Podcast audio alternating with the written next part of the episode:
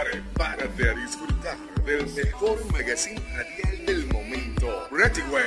Y con ustedes, Minoru, Mojica y Loredana del Conte.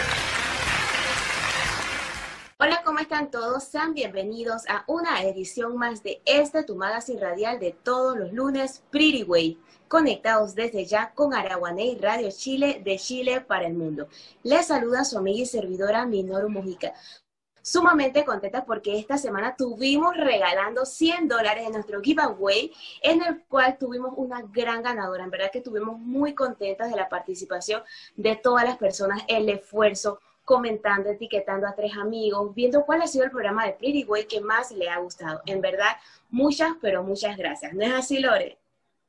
Claro que sí, feliz y contenta anunciamos a esa maxi ganadora, Elizabeth, que ya está disfrutando de los 100 dólares. Como decíamos, 100 dólares en estos momentos, malo no le cae a nadie. Por acá, Loredana del Conte, qué gusto nuevamente compartir, así como venimos compartiendo lunes a lunes con ustedes contenido especial, ediciones especiales de nuestro programa en esta temporada de confinamiento. Y ya ahora no tanto confinamiento porque ya septiembre arrancó como que con otra vibra. Vamos a, a, sumergirnos en esta buena vibra, en esta apertura, en este nuevo comienzo.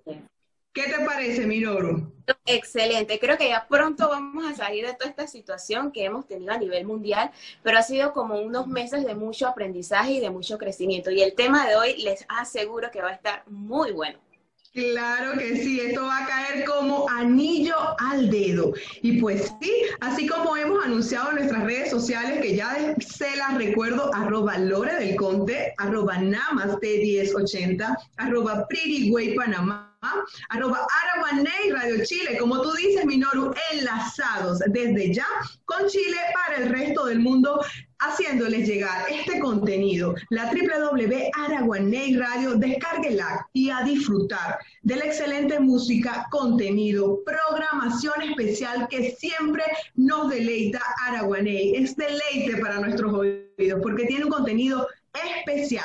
Así que ya sabes, si quieres disfrutar de todo este contenido, a descargar el app, seguirnos también en YouTube, donde están todo este contenido, todas las entrevistas que hemos compartido con ustedes.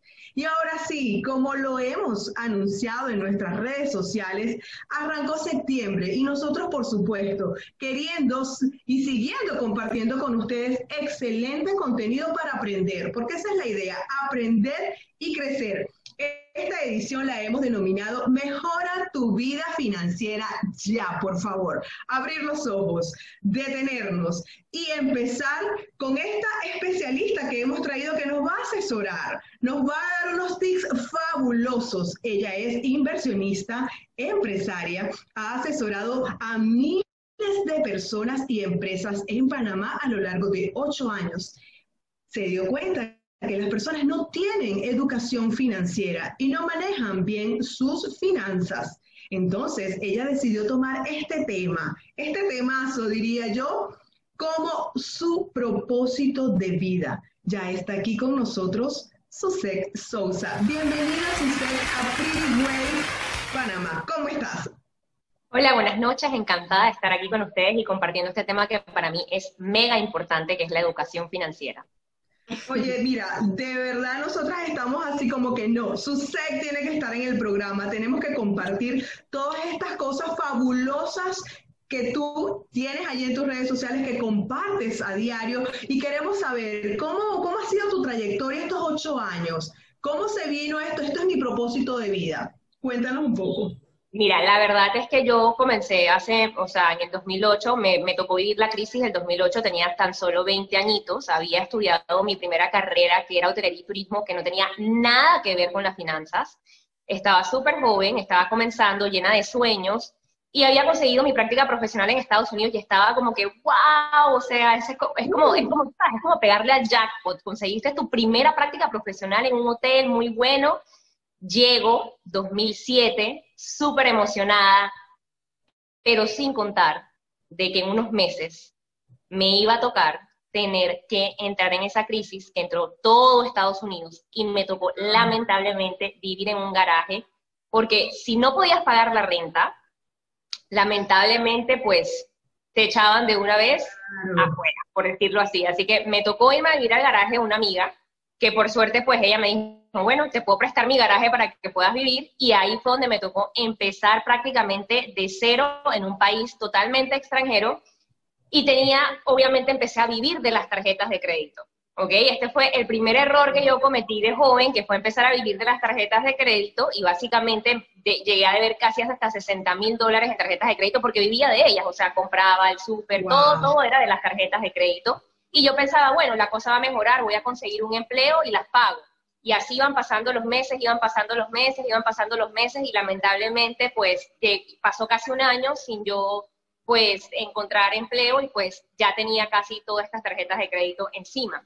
Pero bueno, antes de llegar a ese punto, yo lo que hice fue que recalculé y dijo que yo tengo que buscar la manera de empezar a crear ingresos para pagar estas tarjetas de crédito y así fue como empecé a reinventarme y hacer las cosas que jamás pensé que iba a llegar a hacer, como vender cosas usadas y todo esto. Y bueno, de, ahí me mudo para Panamá porque Panamá estaba en un boom súper bueno, a diferencia de Estados Unidos que estaba viendo una crisis, Panamá la gente estaba, que ganando plata, o sea, el, el boom inmobiliario se, entró y de verdad que estaba súper todo bien en la economía, yo veía que la gente estaba gastando mucho dinero, pero como ya yo venía de una crisis, yo dije, no, yo, yo voy a hacer aquí dinero, pero yo voy a ahorrar todo lo que yo haga, todo invertir, ahorrar, invertir, ahorrar, invertir. Y bueno, la realidad es que yo este, en, en ese trayecto me había leído un libro que yo creo que mucha gente, no sé si se lo han leído, se llama El Secreto. Eh, yo era bastante escéptica, y yo decía, esto es mentira. Ah, bueno, si yo me imagino que quiero ser esto, lo voy a lograr, qué, qué, locura. Pero lo empecé a poner en práctica, me costó cambiar esa mentalidad, pero lo, lo empecé a poner en práctica y yo dije, ok, ¿sabes qué? Si esto es cierto, de que uno, todo lo que uno atrae o lo que piensa se convierte en realidad, yo quiero llegar a mi primer millón de dólares antes de los 30 años. Ese es mi, eso es lo que yo quiero hacer. Vamos a ver si es verdad que esto se puede. Entonces, con esa meta, con esa meta, con esa meta, yo empecé a invertir en lo que es las bienes y raíces. Y bueno, fui, tuve varias empresas, tuve empresas de remodelaciones, de, bienes y raíces, de, trámites bancarios. Y ya en, ese interín, cuando llegué ya hace unos tres años, casualmente cuando empecé este proyecto, yo decía, ok, ¿cuál es el punto de la vida? Ok, okay tú agarras, haces dinero, haces más dinero, haces más dinero, abres otra empresa, y, yo me, me, puse a pensar, pero sigo sintiendo que algo me hace falta, o sea, algo no me está cuadrando en todo esto. Y yo estaba en mi oficina mirando la playa, porque mi oficina tiene la vista al mar. Y yo dije, a mí me falta algo. Y en ese momento yo había estado tratando de, de, de tratar de que las personas, mis clientes, pudieran aplicar a trámites bancarios. Y cuando yo les revisaba la APC, que viene siendo como el crédito que tú tienes, eh, y yo empezaba a revisarles el crédito y a escuchar las historias de las personas, yo decía, no, que va, aquí hay un problema. Aquí la gente está muy endeudada. Aquí las personas no están manejando sus finanzas como debe ser. Y pensé, fue el mismo problema que mi mamá tuvo, que yo viví de chica con mi mamá, fue el mismo problema que tuve yo en Estados Unidos, y es exactamente lo que está pasando. Entonces yo dije, ¿sabes qué? en ese momento como que todo conectó y dije, ¿sabes qué? Yo me tengo que dedicar a la educación financiera. O sea, este es mi propósito de vida. Mi propósito de vida es que yo tengo que educar a la gente para que no pase lo que yo pasé con mi mamá y para que no pase lo que yo pasé en Estados Unidos. Y entonces así fue como nace ese propósito de vida, que ahora trabajo mucho más que antes, pero como es con pasión y como a mí me encanta y yo amo lo que hago, realmente lo amo, de verdad lo puedo hacer horas, yo puedo hablar de esto por horas y es muy natural en mí. Y yo dije, esto es lo que yo me voy a dedicar y muy casualmente, muy casualmente, pasa todo esto de la pandemia y se vuelve obviamente un tema mucho más, porque antes era más complicado, para que la gente escuchara de que había que tener un fondo de emergencia. La gente me escuchaba, pero decían, ah, eso es la educación financiera. Como que eso no es tan importante. Em, y probablemente la forma en que yo trato de hablarlo es muy simple, para que cualquiera persona pueda entenderlo, o sea, hasta un marciano puede arreglar sus finanzas, em, para que podamos realmente, pues, tú sabes, entender sobre esto y que no tengamos que hablar términos tan complicados, para que las personas realmente logren eh, manejar sus finanzas y estructurarlas, porque aunque tú no lo creas, eso te va a traer paz mental. Exactamente. Me encanta, en verdad que sucede, creo que tú eres una mujer muy admirable eh, tanto lo que he leído sobre ti y viendo todos los videos tan, tan educativos que siempre promueves en tus redes sociales. Y un tema que me llama mucho la atención, Suced, son los jóvenes. Los jóvenes hoy en día no tienen una educación financiera y creo que en uno de tus últimos videos comentabas unos pequeños tips para esas personas o esos jóvenes chicos que están empezando 18 años, mi primer empleo, eh, cómo manejar mi, mis finanzas. Y creo que es un tema un poquito delicado porque en la secundaria, yo que soy panameña, nunca nos dan ese tipo de clases en los colegios. Y cuando llegas a una edad adulta, el choque es muy grande con la sociedad. ¿Qué nos podías brindar en ese aspecto? Sí, casualmente este, hice varios videos para los jóvenes porque aquí es donde debe comenzar la educación financiera, ni tanto, ni tanto cuando uno está joven, sino desde niños. Tenemos que empezar a educar a nuestros hijos con este tema que no sea como tan tabú, porque es como un tema tabú para las parejas, es un tema tabú en todos los sentidos. Entonces, yo creo que es importante, hablamos hasta de otras cosas, pero las finanzas es como un tema como que, mm, este tema como que no, este tema no vamos a tocar. Pero cuando uno sale al, mundo laboral, eh, y de esto yo converso en mi ebook, de repente te llaman, te llaman para, para ofrecerte tarjetas de crédito, préstamos personales porque ya conseguiste tu primer trabajo. ¿Qué pasa? La mayoría de los jóvenes agarran, sacan el préstamo, se lo depositan en una cuenta y de repente empiezan a comprarse que si la computadora, que si las zapatillas, que si cualquier cosa, y de repente se gastaron ese dinero y queda la deuda. ¿Ok? Porque el minuto de felicidad de, que te depositen ese dinero en la cuenta dura un minuto, pero el estrés y, la, y, el, el estrés que te causa esa deuda dura años por un minuto de felicidad. Entonces, yo pienso que hay que ser un poco más conscientes a la hora de que si vas a tomar un préstamo, ¿por qué vas a tomar el préstamo? ¿Para qué necesitas ese préstamo? Y lo más lógico es invertir ese dinero. Si tú de repente tienes una oportunidad de que eh, un amigo te está vendiendo un carro en 3 mil dólares que tú sabes que vale 5 mil, entonces pide un préstamo para comprar el carro en 3 mil y lo revendes en 5 mil. Ahí, entonces sí es válido que pidas el préstamo porque tú vas a invertir, o sea, se convierte en una deuda buena y no en una deuda mala. La deuda mala es la que te saca dinero del bolsillo y te va cobrando intereses todos los meses y no te produce ninguna inversión, ninguna, o sea, no te produce dinero, sino que te saca dinero. Y la deuda buena es la que tú pagas intereses, pero te produce un retorno de inversión y el retorno de inversión es mayor a lo que tú pagas en intereses. Es así de simple. Tú dices por allí en una de tus, de tus charlas, de tus conversaciones, que este es el momento de salir de deudas. Y si no sales de, de deudas ahorita, puede que no salgas nunca. ¿Cómo así? Es súper cierto. Te explico qué va a pasar. Ahorita mismo no estamos gastando, ahorita mismo estamos confinados.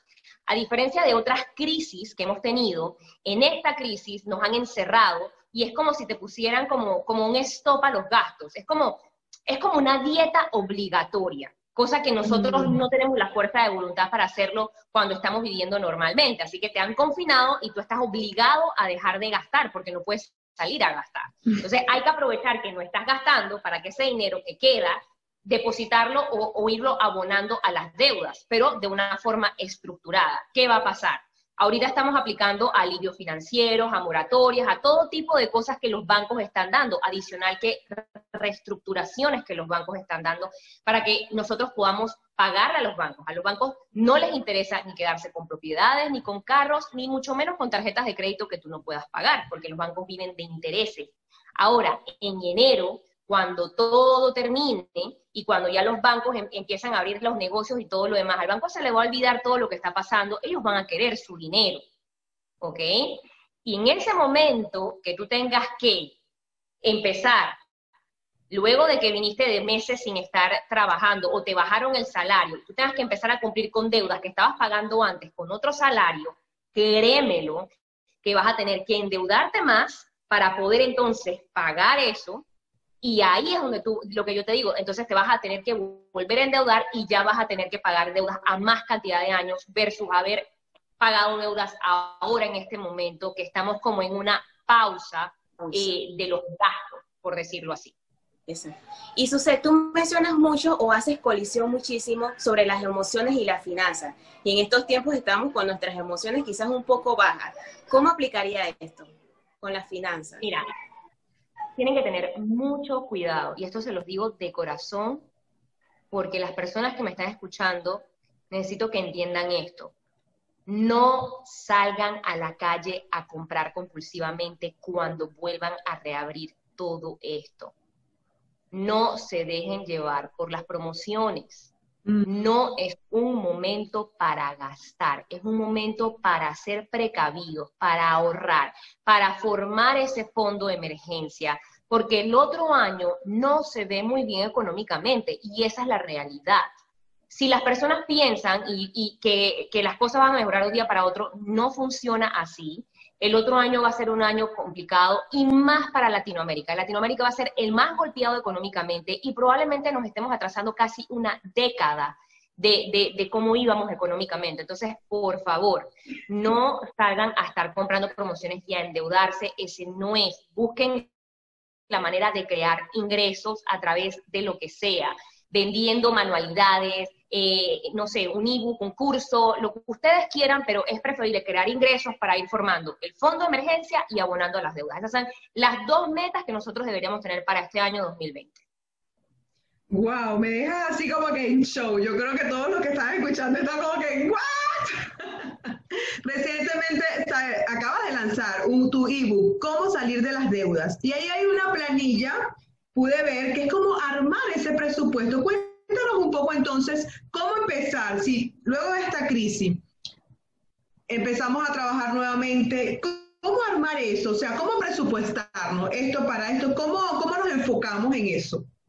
Mira, la mayoría de las personas, la mayoría de las personas no tienen un presupuesto. Eso es por más que lo escuchen, cuando yo vengo a las asesorías, y, son personas que probablemente me están escuchando, yo le digo, bueno, ¿en qué te puedo asesorar? Eh, bueno, mira, tengo esto, esto, ok. Una pregunta, la primera pregunta que te voy a hacer, que todo el mundo me falla, es esperanzada que me digan que sí. ¿Tienen un presupuesto? Eh, bueno, eh, no, ok, no tienen presupuesto. Esto es lo más importante. Es una tarea súper simple, súper básica. En el ebook está la plantilla, que yo, yo hice una plantilla donde yo separé como los porcentajes que tú debes de tener de gastos. 50% para tus gastos fijos, 20% para tus gastos de recreación y 20% para gasto de los hijos. Y el 10% que dejo por fuera es para que tú te pagues a ti mismo, que ese 10% va a tener que ir a tu fondo de emergencia adicional de, de, que obviamente cuando ya tú tengas el fondo de emergencia armado, entonces ese 10% te queda para, ti. Pero para que podamos armar el fondo de emergencia, tú tienes que pagarte a ti mismo, no que se lo des todo a los gastos y a las tarjetas y a los préstamos. Porque entonces es un ciclo, tú estás siendo esclavo del banco y estás siendo esclavo de ti mismo y eso no tiene sentido. No podemos, es como si tú trabajas de 8 a 5 todos los días, 30 días, del, o sea, eh, todo el mes, y de repente entonces todo eso es para pagárselo al banco en deudas. o sea, realmente no, no tiene lógica. O sea, y eso es lo que estamos haciendo. Estamos viviendo en un círculo vicioso donde tú trabajas para pagar, trabajas para pagar, trabajas para pagar. Y eso, eso realmente no es vida. Entonces es importante que en ese presupuesto cuando tú armes tu presupuesto, tú te vas a dar cuenta dónde tú te estás gastando de más. Y ahí es donde tú empiezas el recorte, que es la reestructuración, que es el segundo paso que yo hablo en mi ebook. Excelente, Sucede. Y tú siempre recalcas lo de las tarjetas de crédito. Yo quiero que tú me puedas explicar si las tarjetas de crédito son factibles o no son factibles, en tu opinión como profesional en el tema. De verdad, las tarjetas de crédito son mis mejores amigas. O sea, yo las uso a mi favor. Las tarjetas de crédito me pagan viajes gratis. Las tarjetas de crédito compraron el iPad de mi hija para su escuela. Las tarjetas de crédito a mí me dan cashback para mi estado de cuenta. Las tarjetas de crédito me dan puntos por si necesito comprar una lavadora o algo que necesite. Entonces, yo las tarjetas de crédito las uso a mi favor, no en contra. La regla número uno de la tarjeta de crédito es que este no es un producto para endeudarse. La tarjeta de crédito es un producto para que tú lo utilices, ganes puntos, los acumules y los canjees no es para, no es para que tú, y que tengas una forma de pago fácil, porque eso sí, yo tengo, y eso es algo que mi mamá siempre me dice, tú nunca cargas efectivo, yo nunca cargo efectivo. Así que si alguien me va a pedir plata algún día, Susan, ¿me prestas 20 dólares? Ay, disculpa, es que no cargo efectivo, solo tengo tarjetas. Yo siempre cargo tarjetas, mis tarjetas de crédito, obvio, dentro de mi presupuesto. Las tarjetas, la tarjeta de crédito que yo dejo en mi wallet es la tarjeta de crédito que tiene el límite más bajo y que es mi presupuesto mensual. de que en caso tal yo me lo gaste, yo lo puedo pagar a fin de mes, porque las tarjetas deben pagarse a fin de mes completitas. Excelente. Así que ya saben, ustedes que escuchan, tomen todos estos tips especiales que nos está compartiendo Susei. Tú sabes, Susei, que tú iniciando hablabas un poco de la crisis en el momento que iniciaste, estaba joven, porque no tenemos educación financiera. Y yo siento que este es un tema que a nivel de acá, de los de América Latina, de los de Centroamérica, es como una etiqueta que, que nos hemos puesto a sí mismos por esa falta de educación financiera y es siempre estamos como estigmatizados. Es que los latinos gastan más de lo que ganan. ¿Qué nos dices un poco sobre eso? Eso es cierto, es, es muy cierto.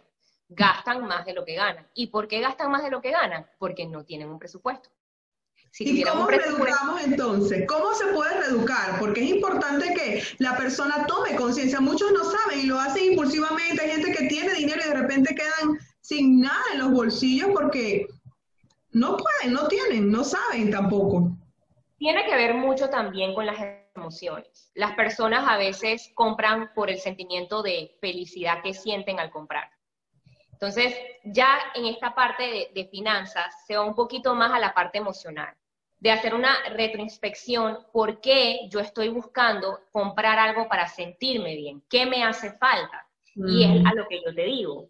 Cuando yo encontré mi propósito de vida, entonces yo me dedico a mi propósito de vida y yo realmente estoy aportando algo al mundo. Yo no, uno no, uno no debe, mira, el mejor consejo que yo creo que yo puedo dar es que tú no debes aportar al mundo cuando ya eres, no sé, Warren Buffett, Bill Gates, millonario. Yo pienso que uno tiene que aportar desde que, desde que tengas lo que sea lo que tú aportes es necesario para que el mundo mejore, ya sea no botar basura en la calle, o sea, el aporte que tú puedas dar.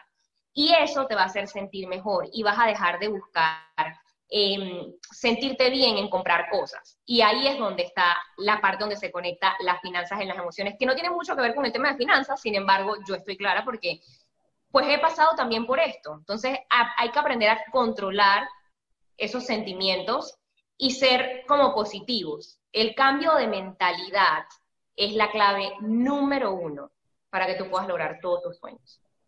Exacto, que la mentalidad tiene muchísimo que ver en todos los aspectos de nuestra vida. ¿Cómo podemos conseguir más asesoría sobre ti? ¿Dónde están tus redes sociales? Si no las pudieras compartir. Sí, mis redes sociales son arroba Suset Sousa Cima. Suset se escribe S-U-S-E-T-E.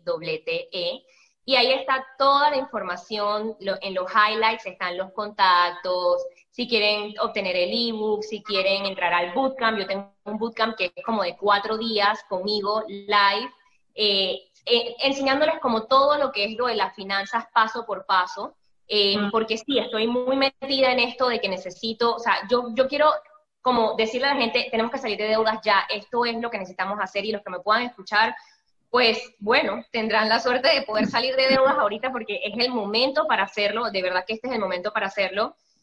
Y la verdad es que ahí me pueden escribir al DM y ahí está todo. Tengo un equipo súper bueno de atención al cliente que me apoya con, con, los mensajes y las cosas. Y también tenemos definitivamente pues asesoría para el que la necesite. Pero siempre trato de buscar estos, esta, eh, eh, eh como el, ebook y el bootcamp, que son productos que no son tan costosos y dan la información para que tú puedas autoeducarte y ya entonces puedas hacerlo tú y no tengas que pagar una asesoría que es mucho más costosa, al menos que sea algo muy eh, complicado que tú necesites o quieras hacer una inversión como comprar un apartamento o algo así. Wow, no, no, no, no. Increíble estos tips, ustedes no se lo pueden perder. Ya saben, seguir las redes sociales de su SEC, donde tiene un ebook, donde viene su bootcamp y allí, bueno, asesorarlo completamente porque es un tema muy importante, más ahora en estos tiempos. Lamentablemente, el tiempo acá en radio es corto y bueno, nos tenemos que despedir. Gracias, Susei, por acompañarnos. Nos vemos en una próxima edición. No sé si quieras cerrar con un mensaje final a todos nuestros radioescuchas que están allí pendientes. Sí, definitivamente. Miren, no hay sueños que no se puedan cumplir. Yo en el 2008 estaba perdida en una crisis y pensaba que no tenía escapatoria de eso y hoy estoy educando a todo Latinoamérica. Así que si yo pude, tú también puedes. Excelente. Nos vemos entonces en la próxima edición. Chao. Bye, bye. Chao, chao. Pretty Way es una presentación exclusiva y especial que llega a todos ustedes bajo el patrocinio de Tequeñísimo, los más deliciosos pequeños, pequeños de sabores para compartir allí en familia en estos tiempos, boquitas especiales, únicos en el mundo por toda esa variedad de sabores que tiene Tequeñísimo para todos ustedes. Redes sociales arroba Tequeñísimo Panamá y el 214-3440 o 6491-6404 para tus pedidos.